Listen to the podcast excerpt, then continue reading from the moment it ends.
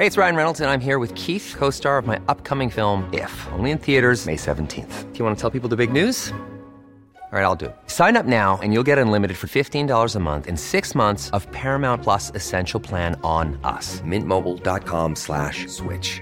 Upfront payment of $45 equivalent to $15 per month. Unlimited over 40 gigabytes per month. Face lower speeds. Videos at 480p. Active Mint customers by 531.24 get six months of Paramount Plus Essential Plan. Auto renews after six months. Offer ends May 31st, 2024. Separate Paramount Plus registration required. Terms and conditions apply if rated PG. Ryan Reynolds here from Mint Mobile. With the price of just about everything going up during inflation, we thought we'd bring our prices down. So to help us, we brought in a reverse auctioneer, which is apparently a thing.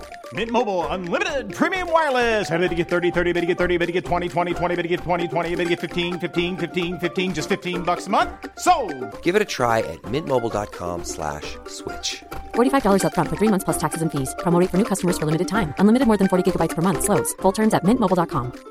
Ready to pop the question? The jewelers at BlueNile.com have got sparkle down to a science with beautiful lab grown diamonds worthy of your most brilliant moments. Their lab grown diamonds are independently graded and guaranteed identical to natural diamonds, and they're ready to ship to your door. Go to BlueNile.com and use promo code LISTEN to get $50 off your purchase of $500 or more. That's code LISTEN at BlueNile.com for $50 off. BlueNile.com code LISTEN.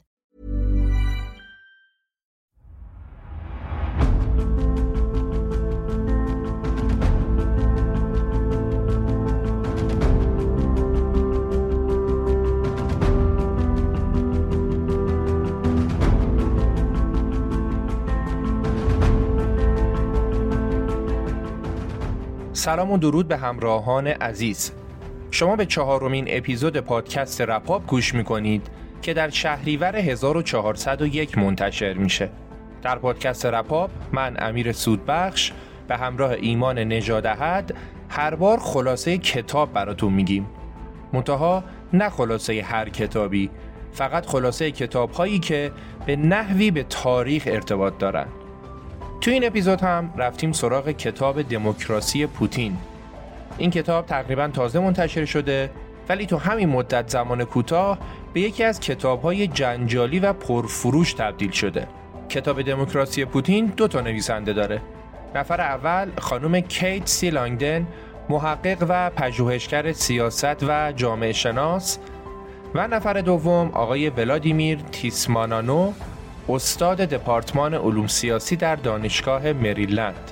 مترجم کتابی هم که رفرنس ما بوده سرکار خانم سودابه قیصری هستند که اپیزود اول پادکست رپاپ یعنی خلاصه کتاب روح ناآرام که درباره دوران استالین بود هم ترجمه ایشون بود.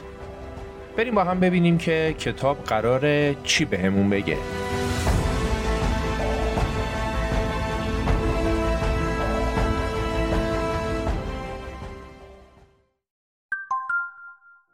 برای گریز از خشونت این عصر باید به زیبایی پناه برد به هنر به موسیقی. چرا که در جرفای روان آدمی تمنای کشف و آفرینش زیبایی جاودانه جریان داره. نیاز نیست حتما نوازنده تمام ایاری باشی تا از سیمهای ساز یا تارهای هنجره زیبایی بسازی. همین که موسیقی رو دوست داشته باشی برای آغاز شرط لازم و کافیه. خونیاگر بلد راه و همپای همین لحظه هاست. قبل از اینکه خودت قدم در راه بذاری سخت و صعب مسیر رو سنجیده و کنار زده و راه آموزش موسیقی رو برامون باز کرده. حالا نوبت ماست. مجموعه های آموزشی موسیقی با کیفیت دلخواه، استادای معتبر و شرایط ایدئال رو می‌تونید با تخفیف از سایت خونیاگر تهیه کنید. کد تخفیف رپاپ. W-R-A-P-U-P حامی این قسمت آموزشگاه موسیقی آنلاین خونیاگر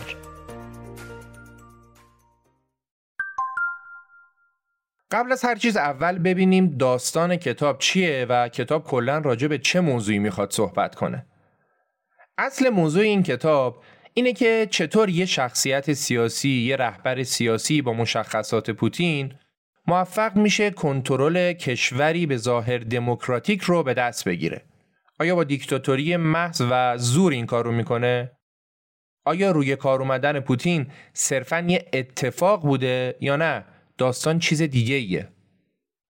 تو سالهای گذشته تحقیقات و کتابهای زیادی درباره خود شخص پوتین منتشر شده اما تحلیل های مستقل بسیار کمی درباره رفتارهای مردم روسیه منتشر شده و این کتاب دقیقا راجع به همین رفتارهای مردم روسیه صحبت می‌کنه و مشخصا تمرکزش به جای اینکه روی شخص پوتین باشه روی مردم روسیه است.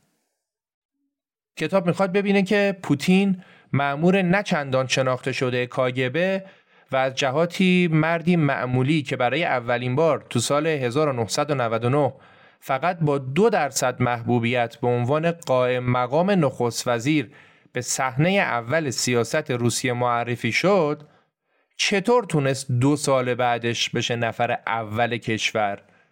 و اون چطوری تونسته حمایت مردم روسیه رو به دست بیاره؟ چی میشه که شهروندای روس دارن به طرز عجیبی از پوتین حمایت می‌کنن؟ و حتی وقتی پوتین آزادی هاشون رو محدود می‌کنه دوستان و عزیزانشون رو به جنگ میفرسته و زندگیشون رو برای تجاوزات غیر ضروری به خطر میندازه باز هم این حمایت ها ادامه پیدا می‌کنه. خود نویسنده های کتاب همون اول میگن که ما نمی‌خوایم پوتین رو تبرئه کنیم و بگیم مشکل از اون نیست و مشکل از مردمه. نه. تحقیق ما قرار نیست به هیچ وجه پوتین رو تبرئه کنه. اما تأکید می‌کنیم که پوتین تنها مانع برای جامعه مدنی آزاد در روسیه نیست. و ما می‌خوایم بگیم که چرا برای هر جرمی که پوتین مرتکب میشه بخش اعظمی از روسهایی که ازش حمایت می‌کنند هم مثل خودش مقصرن. واقعیت اینه که پوتین اونقدر قوی نیست که به تنهایی همه روسیه رو به چنگ بگیره و مردم رو فقط با زور مطیع خودش بکنه. بلکه این همراهی روس هاست که مثل گذشته اونا میان داوطلبانه به استبداد رأی میدن و فعالانه در خلق چنین رژیمی کمک می‌کنن. نتایج انتخابات ملی در روسیه با وجود تمام ایراداتی که داره ثابت می‌کنه که روزها تقریبا به طور مداوم به پوتین و فلسفه پوتینیسم طی 20 سال گذشته رأی دادن. هرچند که اعتراضات بهار 2017 تو مسکو نشون داد که اقلیت در حال رشدی از روزها دارن تلاشهایی برای تغییر در جامعه استبداد زده روسیه می‌کنن اما اکثریت مردم روی این موضوع اتفاق نظر دارن که پوتین قدرتمندترین فرد جهانه و برای رهبری کشورشون گزینه مناسبیه. پوتین برای اینکه قدرتش رو همچنان در داخل روسیه بیشتر کنه میاد از استراتژی بزرگ کردن دشمن خارجی استفاده می‌کنه و همین استراتژی هم جواب میده. ذهنیت همیشگی ما در برابر آنها این ذهنیتیه که به پوتین فرصت میده که کشور روسیه رو برای مردمش به عنوان برترین کشور جهان به تصویر بکشه و آنها یعنی تمام غیر روزها رو در مقابل مردم قرار بده. حالا این آنها فقط لزوما آمریکا و غرب نیستن. امروز مردم اوکراین هستن و خدا رو چه دیدی؟ ممکنه فردا هم مردم یک کشور دیگه باشن. هر کسی بجز روسها خلاصه که در قرن بیستم با تمام ادعاهایی که مبنی بر پیشرفت و تمدن وجود داره ولی نه تنها در روسیه بلکه در خیلی از کشورهای دیگه هم مردم دارن به احزاب انحصارگرایی که سیاستشون به فاجعه اقتصادی، انزوا طلبی، سانسور مطبوعات و نقض آزادی منتهی میشه رأی میدن و دستی دستی دارن به این حکومت ها مشروعیت میدن. و در خود روسیه هم اینطور نیست که پوتین فقط با زور داره قدرت می‌گیره. بلکه این روس ها هستن که دارن به پوتین قدرت میدن. و کتاب می‌خواد تحلیل کنه که خب چرا؟ چه عواملی باعث میشه این اتفاق بیفته؟ چرا اینطوریه؟ این پدیده به قدرت رسیدن شخصی به نام پوتین و در قدرت باقی موندنش در این همه سال چه عواملی پشتش بوده؟ پدیده ای که کتاب اسمشو می‌ذاره پوتینیسم. برای بررسی ریشه های پوتینیسم و ادعایی که نویسنده ها دربارش دارن کتاب اول یه بررسی کوتاهی روی تاریخ روسیه انجام میده و میگه که از منظر تاریخی این کشور یه زمان شاهد حمله مغول و نابود کردن همه چیز توسط سپاهیان مغول بوده. بعد هم همین اتفاق با حمله ارتش ناپل اون به امپراتوری روسیه تکرار شده و این حملات به کرات در تاریخ روسیه دیده شده. و هر بار هم در روسیه یه شخصی که تونسته قدرت رو تجمیع کنه و انحصار قدرت رو به دست بگیره تونسته در مقابل بیگانه ها کاری از پیش ببره. بنابراین مردم روسیه میل شدیدی به استبداد و قدرت طلبی پیدا کردن و در کنارش هم اونا مایل بودن از بعضی از آزادی های خودشون به نفع رسیدن به امنیت عمومی بگذرن.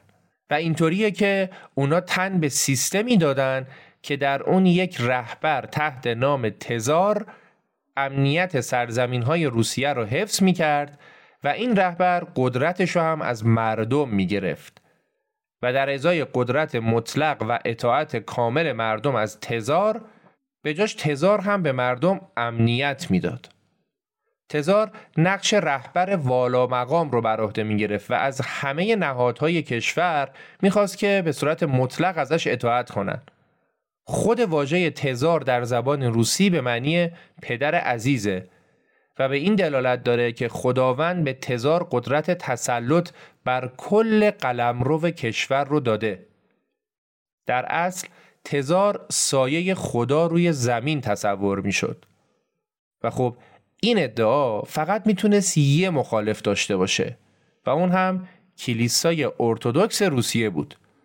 چون که خب کلیسا هم همین ادعا رو می‌کرد دیگه. اونا هم خواستار اطاعت کامل مردم روسیه از خودشون بودن.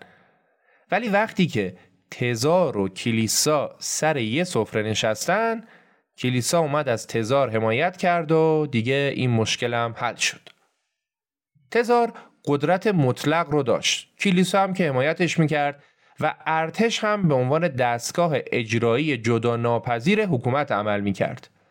در کنار همه اینا هم سیستم آموزش هم در جهت ترویج و تبلیغ قدرت تزار در خدمت حاکمیت بود. ولی آیا همه مردم موافق این نوع حکومت بودن؟ مسلما نه نبودن. ولی مخالفا کاملا در اقلیت بودند و معمولا همیشه اکثریت با کسایی بود که مشتاق چنین قدرتی بودند. به خصوص اینکه دیگه کلیسا هم مهر تاییدش رو در حکم تزار زده بود و اصلا دیگه موضوع اطاعت مطلق از تزار جنبه مذهبی هم گرفته بود. داستان رفت جلو سالها به همین منوال گذشت تزارها همینطوری اومدن و رفتن تا اینکه با آغاز جنگ جهانی اول قیمت سرسام‌آور مواد غذایی کمبود سوخت و بیکفایتی سیاستهای نظامی تزار نیکولای دوم باعث شورش روزها علیه اون و سرنگونی کل رژیم تزاری در سال 1917 شد. اما آیا این شورش واقعا یه انقلابی بود که قرار بود جامعه رو به سمت دموکراسی ببره؟ و آیا اصلا همچین بستری برای جامعه فراهم بود که بخواد به سمت دموکراسی واقعی بره؟ نه. این شورش و این حرکت انقلاب نبود. فقط یه جابجایی قدرت بود. به عبارتی تزارها خیلی راحت با رهبران مستبد حزب کمونیست جایگزین شدند. تزارا رفتن، رهبران حزب کمونیست اومدن. ولادیمیر لنین موفق شد مردم رو تحت لوای مارکسیسم لنینیسم متحد کنه و جای تزار رو بگیره. لنین موفق به فتح اعتماد مردم شد. چیزی که به گفته خودش بی نهایت اهمیت داشت. لنین هیچ وقت به مردم فرصتی برای مخالفت با استبداد یا ترویج فردگرایی نداد. اون و جنبش شهروندا رو متقاعد کردند که به طور کل اصلا آزادی های فردی بیارزشن. پروپاگاندای حکومتی به جامعه غرب برای احترام به آزادی های به گفته خودشون لذت جویانه و خودخواهانه حمله می‌کرد و می‌گفت شما حق مردم رو دارید می‌خورید حق کارگران رو دارید می‌خورید ولی ما چنان نظام حکومتی در دنیا بنا می‌کنیم که توش همه با هم یکسان باشن. هیچ کسی بر اون یکی برتری نداشته باشه و حقوق همه هم با هم برابر باشه. نظام کمونیستی شوروی که در عمل دیدیم و می‌دونیم که نتیجهش چی شد و اینجا کاری بهش نداریم. اگرچه تا پایان سال 1991 نظام کمونیستی شوروی فروپاشید اما خاکستر خودکامگی رو با خودش نبرد. درسته که خیلی از مردم ایمانشون به خود کمونیست رو از دست داده بودن اما هنوز باز هم به ضرورت رهبری قدرتمند باور داشتن. چرا؟ چون سیستم ایدئولوژیک دیگه‌ای برای رقابت با چارچوب قدیمی ارائه نشده بود. راه حل جایگزین مناسب دیگه‌ای بلد نبودن. مردم به اطاعت بیچون و چرا از یک قدرت مطلق عادت کرده بودند. قبلا تزار، دیروز لنین، امروز استالین، فردا هم یکی دیگه.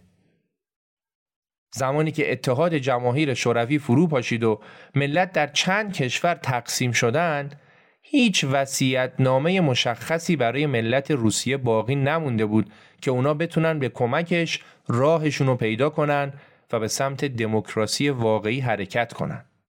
الکساندر زینوویوف فیلسوف روس وضعیت اون زمان رو اینطوری توصیف کرد که گفت ناگهان حدود 150 میلیون انسان دیگر یک ملت نبودند.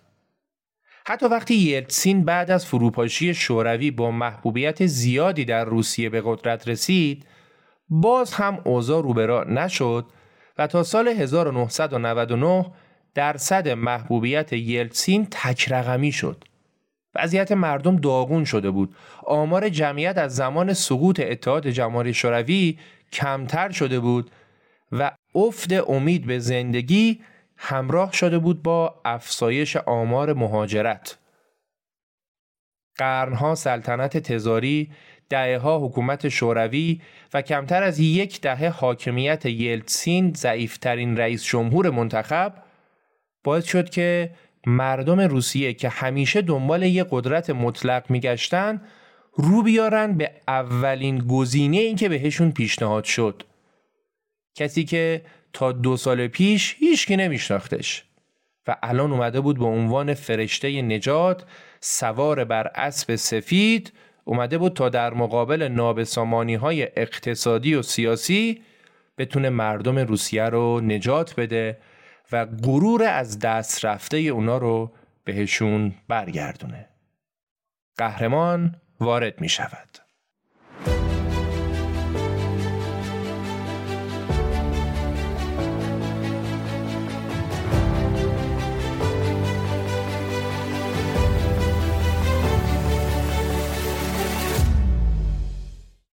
بعد از پیروزی پوتین در انتخابات اون اومد گفت که جامعه روسیه تو این برهه زمانی چیزی که بیشتر از هر چیز دیگه بهش نیاز داره نظمه و من برای برقراری این نظم باید اندازه کافی اختیار داشته باشم. پوتین خیلی راحت تونست با بازی در نقش معمار و خدمتگزار فداکار ملت و کسی که می‌تونست نظم و امنیت کشورش و مردمش رو تضمین کنه از تاریخ پدر سالارانه روسیه سوء استفاده کنه. دوباره یه تزار یا یه رهبر دیگه متولد شده بود. دوباره قدرت مطلق در اختیار یک نفر. دوباره همون آش و همون کاسه. حالا قبل از انتخابات ریاست جمهوری که منجر به پیروزی پوتین شد، چند تا بمبگذاری تو ساختمونهای مسکونی شهرهای روسیه مردم رو به وحشت انداخته بود. پوتین هم از فرصت استفاده کرد و خودش رو به عنوان تنها کسی که می‌تونه زندگی مردم روسیه رو در میانه این دوره بظاهر استثنایی تروریسم نجات بده به ملت معرفی کرد.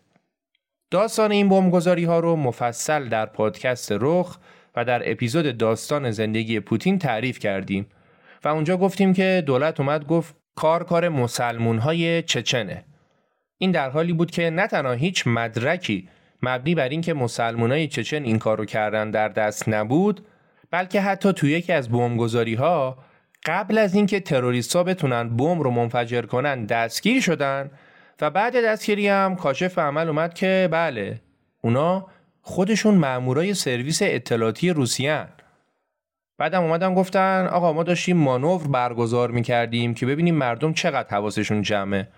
و خیلی راحت ماسمالیچ کردن و تمام تقصیر رو انداختن گردن دشمن گردن آنها این بار آنها کیا بودن؟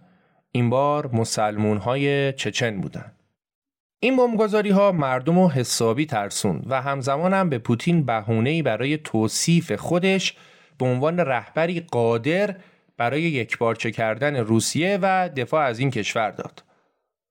حالا اینکه آیا خود پوتین دستور بمبگذاری ها رو صادر کرد یا نه اصلا معلوم نیست. اما چیزی که مشخصه اینه که این اتفاق نقش مهمی در برانگیختن احساس مردم و حمایت همه جانبه از پوتین شد. چیزی که پوتین موفق به ایجاد شده بود تولید ترس و نیاز به یه آدم قلدر بود. ناخداگاه چیزی که مردم میخواستنم حاکمی قدرتمند و قلدر برای حفظ امنیتشون بود. این روش حکومت و ایدئولوژی پوتین بود و هست. کلا برای چنین جامعه هایی ایدئولوژی مثل کد اخلاقی عمل می‌کنه که از پیروانش انتظار میره بر اساس اون زندگی کنن. ایدئولوژی ها گروه خاصی رو هدف تبلیغات قرار میدن و اونا رو وادار می‌کنن تا در خدمت اهداف از پیش تعیین شده ای حرکت کنن. تو روسیه تبلیغات مدام به این سمت حرکت می‌کنه که حکومت زامن امنیت شماست. اگه ما نباشیم آنها کشور و فرهنگ رو نابود می‌کنن و اینطوری ایدئولوژی کرملین به طور مداوم با همین ترفند مشروعیت خودش رو تقویت می‌کنه و با تحمیل روایت های خاص تاریخی به ذهن شهرونداش حقایقی رو جل می‌کنه و بعد به اونها اعتبار میده. به زبون ساده با همین ترفند روزها رو به این باور میرسونه که سلطجویی در اوکراین و پاکسازی نژادی و کشتن مسلمون ها در چچن کار درستیه و اینطوری مردم هم از رژیم و کارهاش حمایت می‌کنن. و با همین ترفند حکومت به طور اساسی کنترل همه جنبه های زندگی اجتماعی مثل اقتصاد، هنر، علم، آموزش، اخلاقیات و رفتارهای خصوصی شهرونداشو در دست می‌گیره. تا هر کی در خلاف جهت اهداف حکومت کاری بکنه سری بهش برچسب خیانتکار زده بشه. حکومت توتالیته مبنی بر این ایدئولوژی نه تنها افکار و اعمال مردم خودش رو به طور کامل کنترل می‌کنه بلکه سعی می‌کنه مردم رو هم برای رسیدن به اهدافش بسیج کنه و با تبلیغ مداوم ایدئولوژی خودش مردم رو هم به سمت خودش جلب کنه. و اینطوریه که اکثر شهروندای روس بدون هیچ گونه تظاهراتی میان از حمله به اوکراین استقبال می‌کنن و این حمله در نمایشی از وجد و شعف ناسیونالیستی به شدت مورد تایید قرار می‌گیره.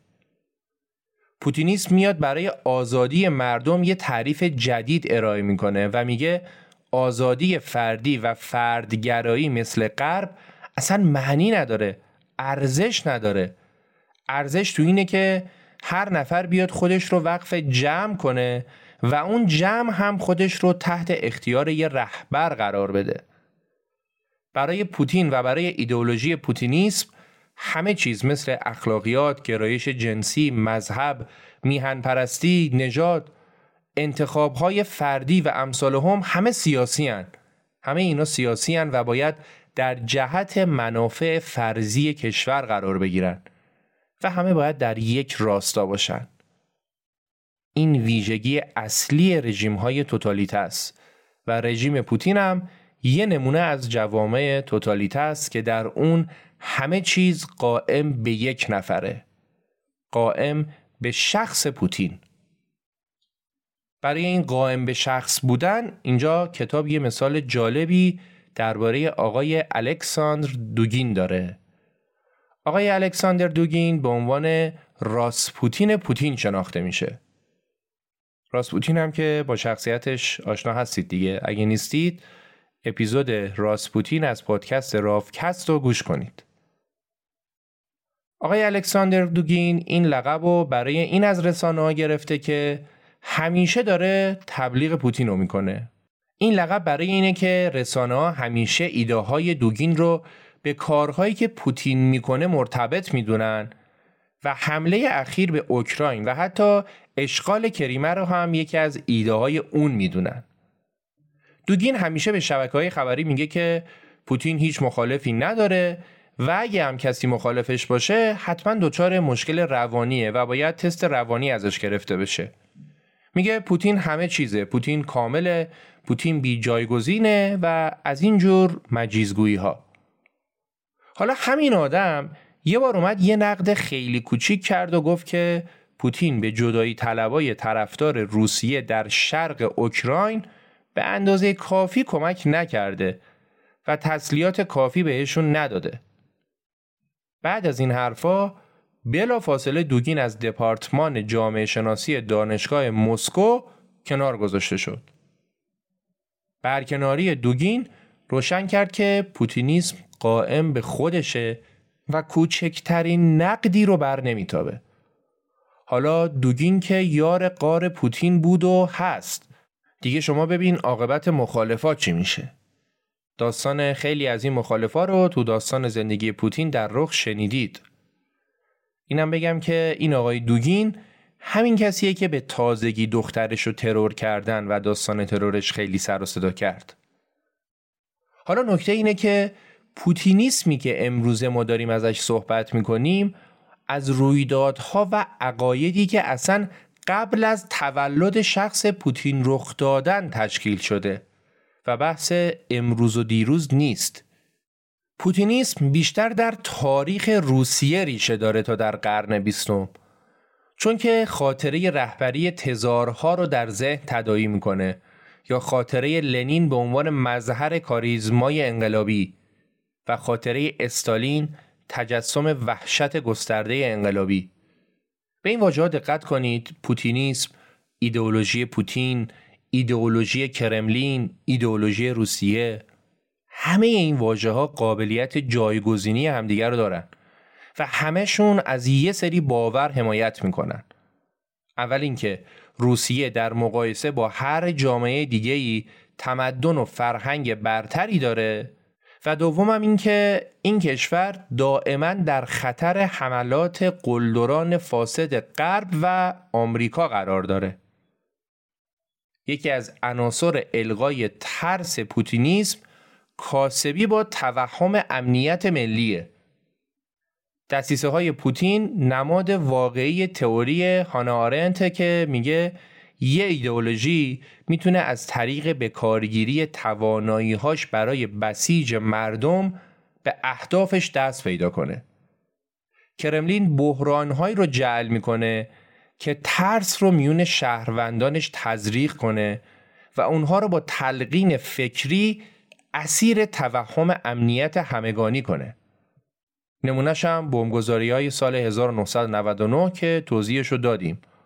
جالبه که حتی امروز هم که چچن از سوی رمضان قدیروف جنگ سالار وفادار و دست نشونده پوتین دیگه همراه و یار قار اون شده ولی باز هم روزها مردم چچن رو به عنوان آنها می‌بینن و چشم از اونا بر نمیدارن. اونا اسیر همون توهمی هستند که هر شخص گروه یا ایده دیگه ای رو غیر خودی معرفی می‌کنه و اون رو به عنوان چیزی که باید در مقابلش از خود محافظت کرد معرفی می‌کنه. احتمالا بعد از اینکه پوتین به اهداف اولیش برسه اقدام بعدیش اتحاد دوباره روسهای اصیل و تشکیل دوباره کشوری شبیه به حالا شوروی باشه.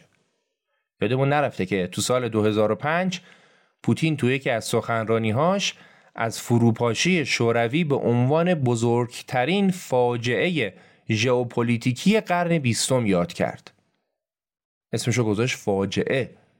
شاید برای همین باشه که پوتین میاد و بعضی آدم های دستچین شده دوره شوروی رو ستایش می‌کنه. او می‌خواد به افسانه های استثناگرایی ملی و برتری در دنیای جهانی شده جون تازه‌ای ببخشه. یا اینکه با توسل به آرمانهای قدیمی به اهداف جدیدش برسه. آرمانهای قدیمی که کشور رو بدون چون چرا مقدس می‌دونست.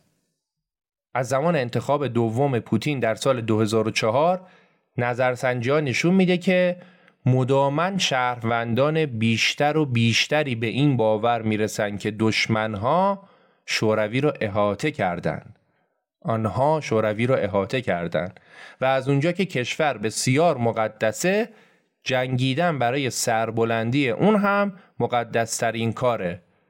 حالا چه در حاکمیت کمونیستی قدیم و چه در حاکمیت توتالیته پوتینیسم حال حاضر.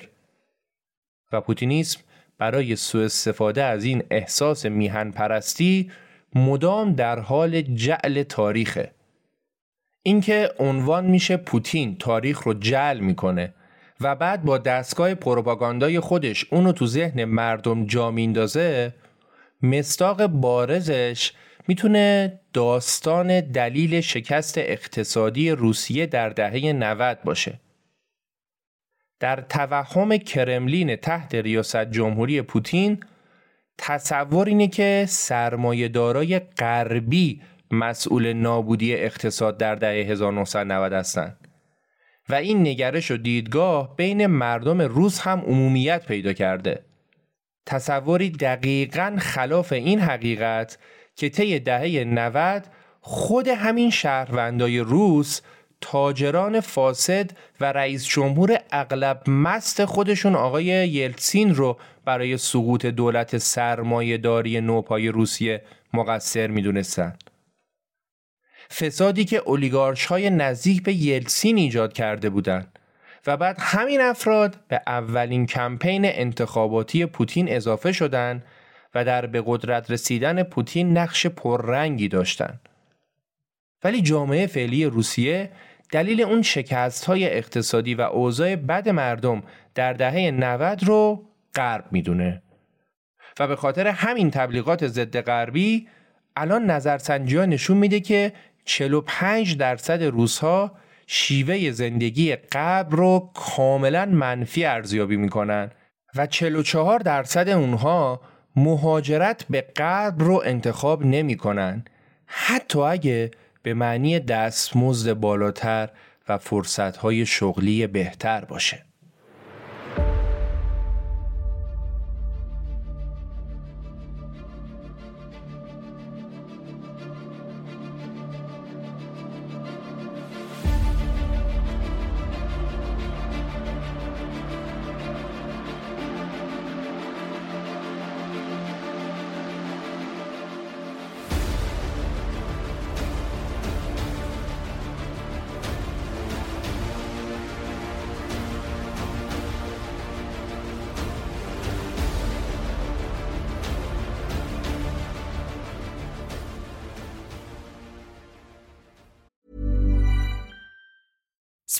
Is my favorite time to start a new workout routine. With the weather warming up, it feels easier to get into the rhythm of things. Whether you have 20 minutes or an hour for a Pilates class or outdoor guided walk, Peloton has everything you need to help you get going. Get a head start on summer with Peloton at onepeloton.com. Millions of people have lost weight with personalized plans from Noom, like Evan, who can't stand salads and still lost 50 pounds. Salads, generally, for most people, are the easy button, right? For me, that wasn't an option. I never really was a salad guy. That's just not who I am. But Noom worked for me. Get your personalized plan today at Noom.com. Real Noom user compensated to provide their story. In four weeks, the typical Noom user can expect to lose one to two pounds per week. Individual results may vary. یکی از مشخصه های تمام رژیم های خودکامه استفاده از واژگان و بیانات زمخت در کنار خشونت زیاده. به عنوان مثال نازی ها نابودی میلیون ها یهودی رو با کلمات زشت راه حل نهایی برای مسئله یهودیان اسم می بردن. و یا در اتحاد جماهیر شوروی اسم سرکوب جمعی اشتراکی سازی یا نبرد با مخالفا بود و در دوران پوتین هم حمله به کشورهای دیگه تحت نام کمک برادرانه و حمایت از روسها عنوان میشه. تزویر گفتاری در این سطح در روسیه پوتین به اون این اجازه رو میده که اشغال غیرقانونی کریمه در مارس 2014 رو پیروزی عظمت و رشادت خارق‌العاده ارتش روسیه مبتنی بر آرای عمومی در تطابق کامل با فرایندهای دموکراتیک و ضوابط بین الملل بخونه. بازی با واژگان قشنگ برای توجیه یه عمل زشت. شهروندای روسیه به طور روزانه روایت یه جانبه پوتین رو از تلویزیون ملی می‌بینن و میشنون. این رسانه ها با تسلط بر همه منابع خبری روایت حکومت رو تبلیغ می‌کنن و به پوتین در بازنویسی تاریخ کمک می‌کنن. یکی از اهداف دیگه که بازنویسی تاریخ شوروی توسط کرملین دنبال می‌کنه بازسازی چهره استالینه. طی یه دهه گذشته در مدارس روسیه استالین رو چهره بحث برانگیز و یا حتی مدیر مؤثر به تصویر کشیدن که مجبور شده بوده برای بقای کشور فداکاری کنه یا به عبارت دقیقتر کسی که مجبور بود تصمیم بگیره کدوم شهروند باید بیشتر فداکاری کنن. در واقع بعد از حمله اول به اوکراین در تابستون 2014 میزان محبوبیت استالین بین روسها بیشتر شده. استالینی که دیگه جنایاتش زبونزد خاص و عام بوده و هست. تو اپیزود اول پادکست رپاب در خلاصه کتاب روح ناآرام راجع به دوران سیاه استالین صحبت کردیم. یکی دیگه از اجزای مهم پوتینیسم تلقین این باور به مردمه که روسیه نه تنها وارث فرهنگ والای گذشته شوروی هستش بلکه خودش هم کشوری یگانه با فرهنگ و اخلاقیات برتره. ترویج این خاطرات قومی روس و برتر دونستن اونا نسبت به دیگران برای اینه که به مردم گفته بشه روسیه کشور خارق‌العاده‌ایه که تونسته از همه خطرات به سلامت عبور کنه و من بعد از این هم باید همینطور باشه و مردم روس باید بتونن این برتری رو حفظ کنن. مثلا در روسیه حمله به اوکراین شرقی و اشغال کریمه به عنوان جنگ های شرافتمندانه برای دفاع از حقوق روزهای خارج از کشور گرامی داشته میشه و کمتر به عنوان نقض استقلال اوکراینی ها شناخته میشه. همه چیز از زاویه دید خودخواهانه روسیه اهمیت پیدا می‌کنه. جنگ مقدسی برای آزادی روزها ولادیمیر ویونوویچ نویسنده داستان نویس و تنز پرداز روس در کتاب شوروی ضد شوروی می نویسه که در کشور ما برچسب مقدس بیش از حد به کار میره و گاهی به چیزهایی که ابدا مقدس نیستن هم اطلاق میشه. این مقدس اون مقدس به کرات در ذهن ما تلقیم میشه که خودمون هم متوجه نمیشیم داریم از چه مزخرفاتی با عنوان مقدسات حرف می‌زنیم. این خود برتربینی فقط در مقابل غربی ها نیست. مثلا متاسفانه تعداد قابل ملاحظه از شهروندای اصیل روس با دید منفی مهاجران آسیای مرکزی و قفقاز جنوبی رو سیاهان خطاب می‌کنن و یا مسئولان مهاجرت روسیه خیلی واضح نفرتشون رو از آلودگی نژادی کشور روسیه نشون میدن. و شهروندا هم میان به خبرنگارا میگن که این مهاجران غیر اسلاو چیزی نیستن به جز مشرکان کثیف آسیای مرکزی که هرگز نباید پاشون رو تو روسیه مقدس میذاشتن. مسلمونا هم در روسیه جمعیت زیادی رو تشکیل میدن و این موضوع بیش از هر چیز دیگه این نجات پرستا رو داره آزار میده.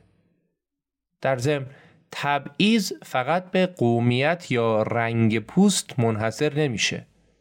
موضوع مهم دیگه نفرت از هموسکشوالیتی در روسیه است. و مردمان روس کسانی که گرایشات جنسی قالب مردم رو ندارن و مثلا هم جنسگرا هستن رو در جامعه نمیپذیرن و یا به سختی میپذیرن و دولت هم این طرز فکر غلط مردم رو تقویت می‌کنه و دولت بعضا تصمیمات عجیبی هم دربارهشون می‌گیره به عنوان مثال وقتی پوتین یه قانون فدرال رو برای حفاظت از کودکان در برابر اطلاعات مربوط به انکار ارزشهای سنتی خانواده در جوان 2013 امضا کرد خبرش در صحنه بین الملل مثل بمب ترکید. قانونی معروف به قانون تبلیغات ضد گی که در اون مجلس اومده بود هموسکشوالیتی رو جرم اعلام کرده بود. و در ادامه عنوان شده بود که قانون شهروندان عادی، مقامات عمومی و سازمانهایی رو که به ترویج این موضوع بپردازن رو به پرداخت جریمه، بازداشت، توقیف، اخراج از شغل و حتی اخراج از کشور می‌تونه محکوم کنه. دادگاه های روسیه و مددکاران اجتماعی آماده شدن تا حق پدر و مادری رو از والدین گی به راحتی سلب کنند. در حالی که با والدین معتاد یا والدینی که به کودکانشون خشونت فیزیکی اعمال می‌شد چنین رفتاری نمی‌کردند. دولت و مردم روسیه با این رفتارها می‌خوان از ارزشهای فرهنگی نابتر خودشون در مقابل فساد محافظت کنند. در مجموع با این رفتارها تفکر پوتینیسم داره تمام تلاشش رو می‌کنه که بیشتر مردم باور کنن که جامعهشون از هر جامعه دیگه در جهان برتره و در این حال زندگیشون در معرض تهدید قدرت‌های دموکراتیک و غربیه. دولتشون برای منافع آینده اونا کار می‌کنه و تنها وظیفه تک تک اونها موافقت با چیزیه که رسانه های تحت کنترل حکومت میگن. مثلا رأی دادن به پوتین دفاع از پوتین و های روسیه در گفتگوهای عادی برافراشتن پرچم روسیه تو بالکنها و چیزهایی شبیه به این حالا همه اینها می‌دونید به چی ختم میشه؟ اینجا رو خوب دقت کنید در ژانویه 2016 توی نظرسنجی از شهروندان روس پرسیدن که شما فکر می‌کنید روسیه به چه نوعی از دموکراسی نیاز داره؟ بیشترین جوابی که داده شد و بیش از 46 درصد پاسخ دهنده ها انتخابش کردن این بود که روسیه به نوعی کاملا خاص از دموکراسی که متناسب با سنن ملی و ویژگی های یکتای روسیه باشه نیاز داره. همین موضوع داره تاکید می‌کنه که چطور دیدگاه روسیه استثنایی بر بخش بزرگی از شهروندا تأثیر قابل توجهی گذاشته. این دیدگاه اونا رو به این باور رسونده که روسیه اونقدر با کشورهای دیگه متفاوته که باید به شیوهی متفاوت هم اداره بشه. روسیه همه چیزش فرق می‌کنه. رسانه های روسیه غالبا از نقض قوانین بین الملل و حملات هوایی آمریکا در روسیه شکایت می‌کنن که خب درست هم میگن. اما در عین حال رئیس جمهور پوتین رو برای اشغال غیرقانونی کریمه به وقیهانه ترین شکل امپریالیستی از زمان آدولف هیتلر تا الان تشویق می‌کنن.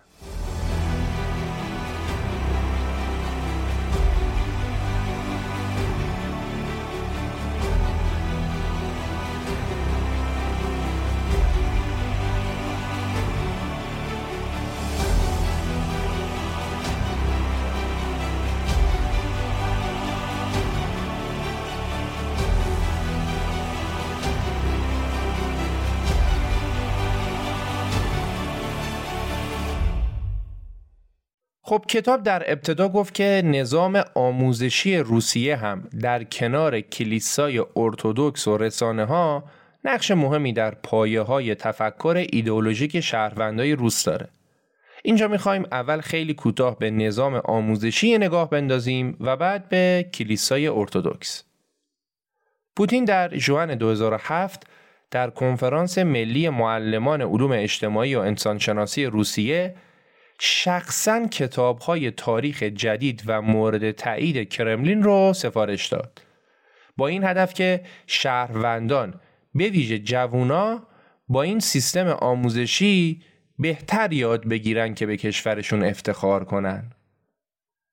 کتاب های تاریخی تحریف شده جدید که در اونها گذشته و حال روسیه شایسته تقدیس و تکریم عنوان شده. و روسیه را به عنوان کشوری که مأموریت والای اتحاد جماهیر شوروی و برقراری عدالت اجتماعی در جهان داره رو معرفی کرده. مطبوعات و تلویزیون هم از این کتاب ها به عنوان مطالعات عمیق اثبات شده اسم بردن که اصلا هم نقدی بهشون وارد نیست. توی مورد در اتاق خبر بزرگترین شبکه تبلیغاتی روسیه یعنی آرتی نیوز یا همون راشا تودی یه بنده خدای اومد یه مستند درست کرد که تو اون به اشغال کشور استونی از سوی اتحاد جماهیر شوروی در سال 1945 اشاره کرده بود.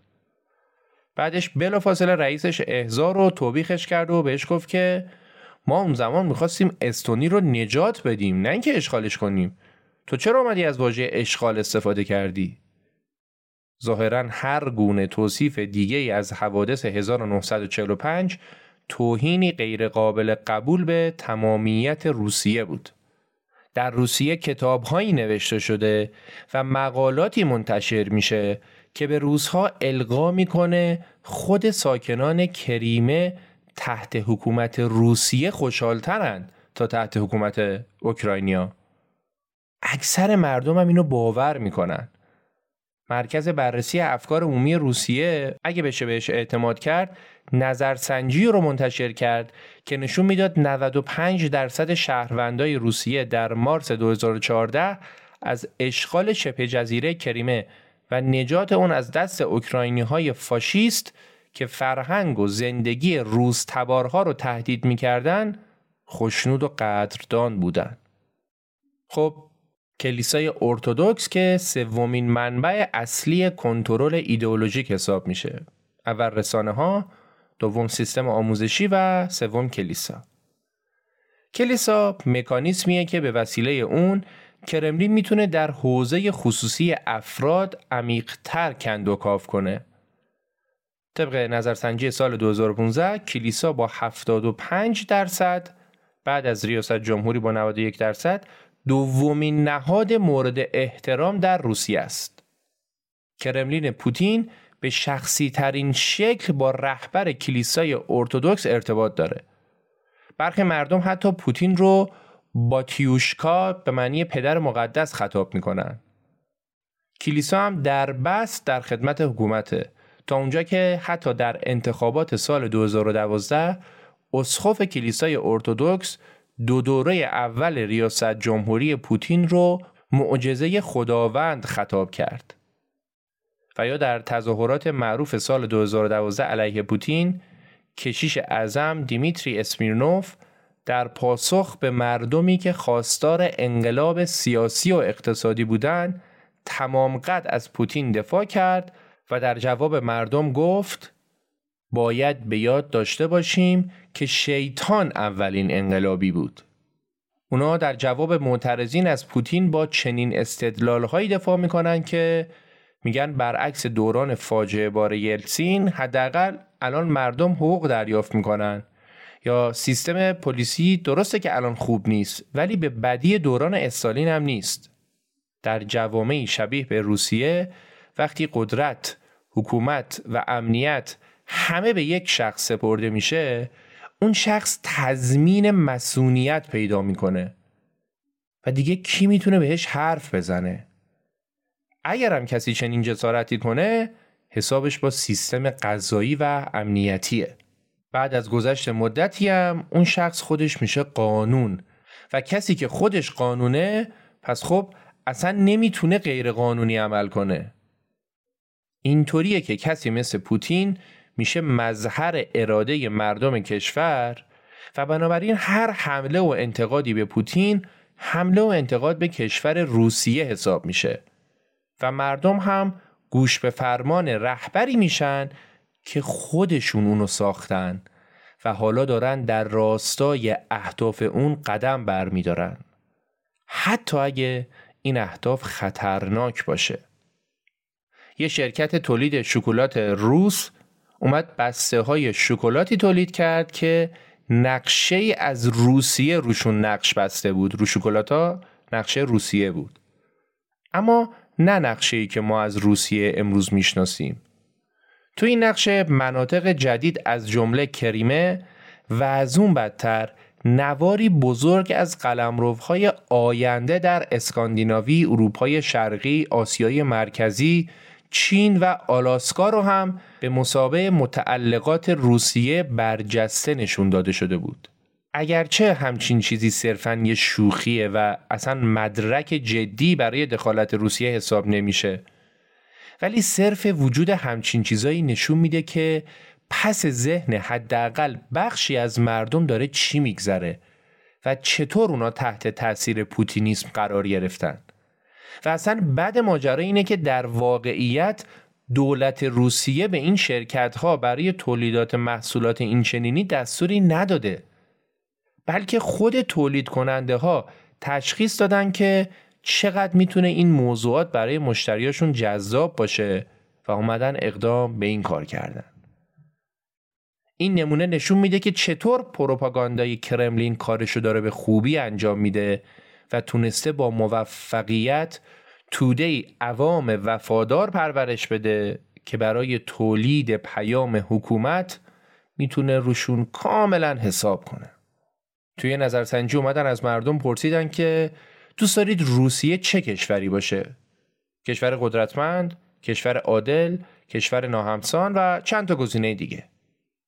57 درصد شهروندای روس کشور قدرتمند رو انتخاب کردن و 30 درصدشون کشور عادل. و این نشون دهنده اینه که قدرت طلبی و قدرت انحصاری اولویت روس هاست. و همینطور نشون دهنده تأثیریه که اونا از حاکمیت گرفتن. و الان دیگه خودشون بخشی از همون حاکمیت شدن. در حقیقت اینطور نیست که بیایم بگیم شهروندای روس چاره ای ندارن و مجبورن روایت پوتینیسم رو حمایت کنن. نه. حتی در جامعه های توتالیته هیچ کس از فرصت اساسی برای انتخاب اینکه از نظر معنوی یا سیاسی کجا به ایسته محروم نیست و آدم ها در نهایت می‌تونن انتخاب کنن. مثلا در گذشته هیچ زن خانداری در آلمان وادار نشد زندگیش رو وقف آرمان آلمان نازی کنه ولی خیلی هاشون انتخابشون این بود و کردن.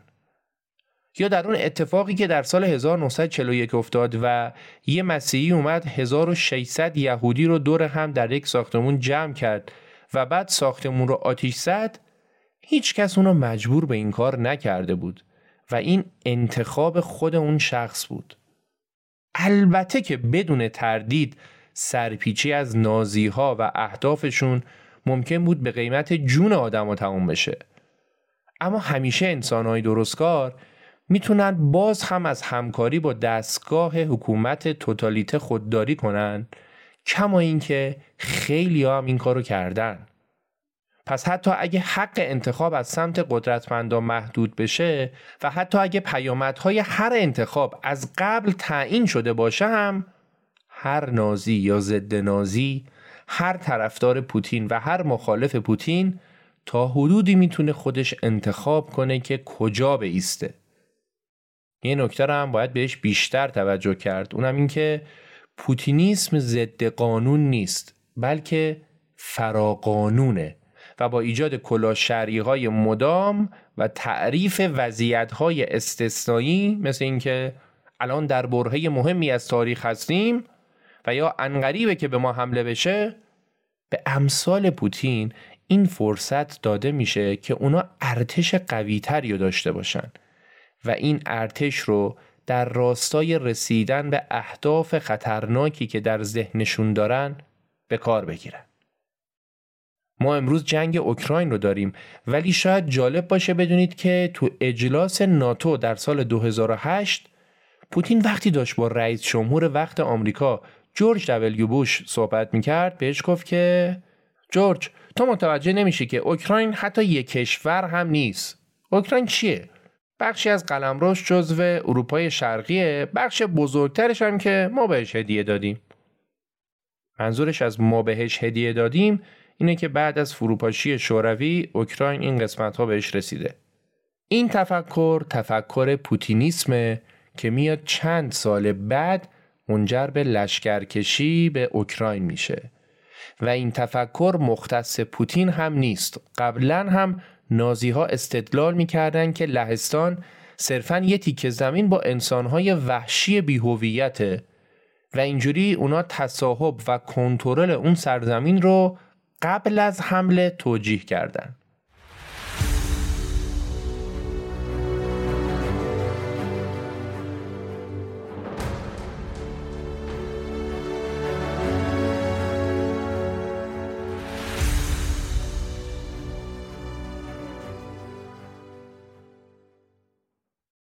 خب به عنوان موضوع آخر می‌خوایم نگاهی به جامعه امروز روسیه بندازیم و ببینیم با توجه به این داستانایی که تعریف کردیم الان وضعیت به چه صورته. روسیه امروز حکومت پلیسی تری حتی نسبت به دوران شوروی داره. زمانی کاگبه حداقل تابع قوانین رژیم شوروی بود ولی امروز پلیس خودش قانونه و در واقع حکومت حکومت پلیسیه.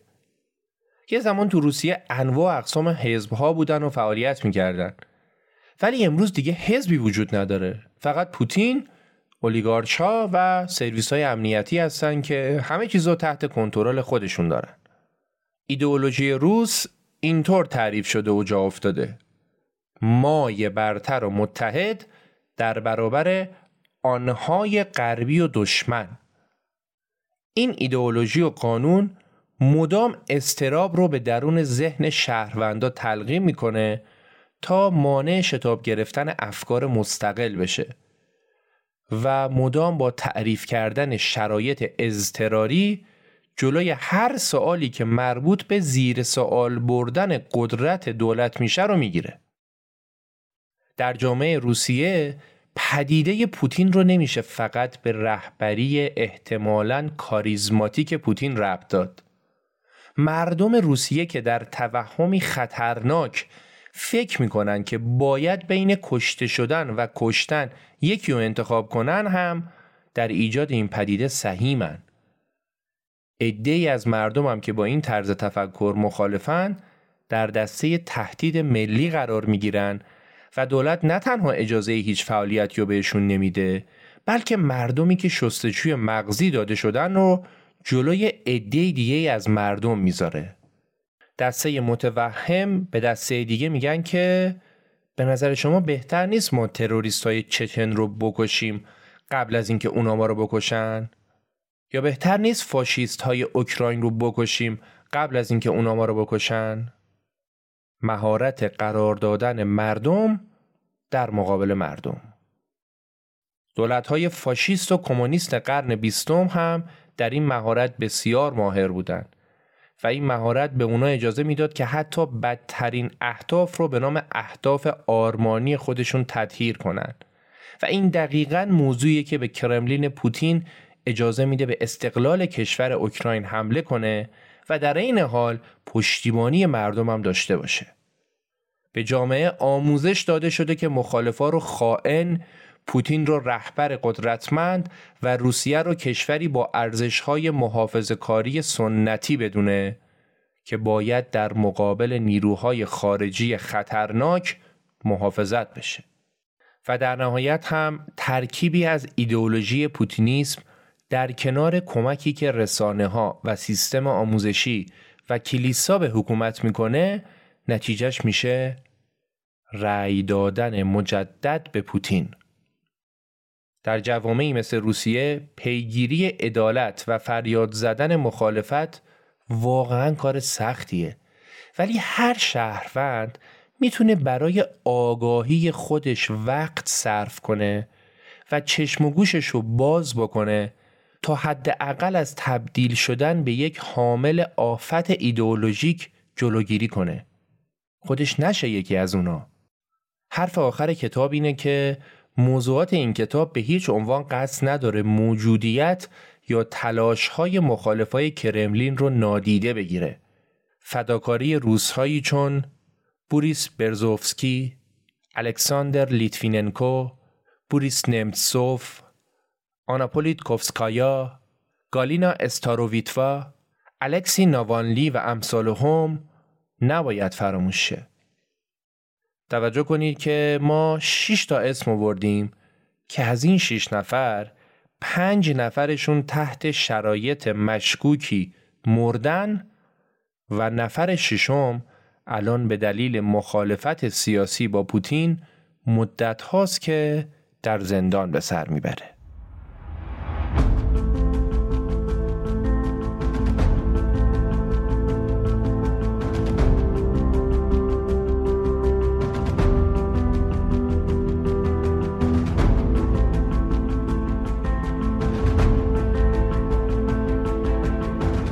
چیزی که شنیدید اپیزود چهارم از پادکست رپاب خلاصه کتاب دموکراسی پوتین بود که با همراهی ایمان نجادهت و پرستو کریمی منتشر شده. امیدواریم که این اپیزود رو دوست داشته باشید. یادتون نره که پادکست رپاب پادکست نوپایه و حمایت مالی و معنوی شما می‌تونه برای ادامه کار به ما انرژی زیادی بده. برای نشر آگاهی ممنون میشیم که اگه این اپیزود رو دوست داشتید اونو از طریق پست و استوری به دوستانتونم معرفی کنید. به امید دیدار امیر سودبخش شهریور 1401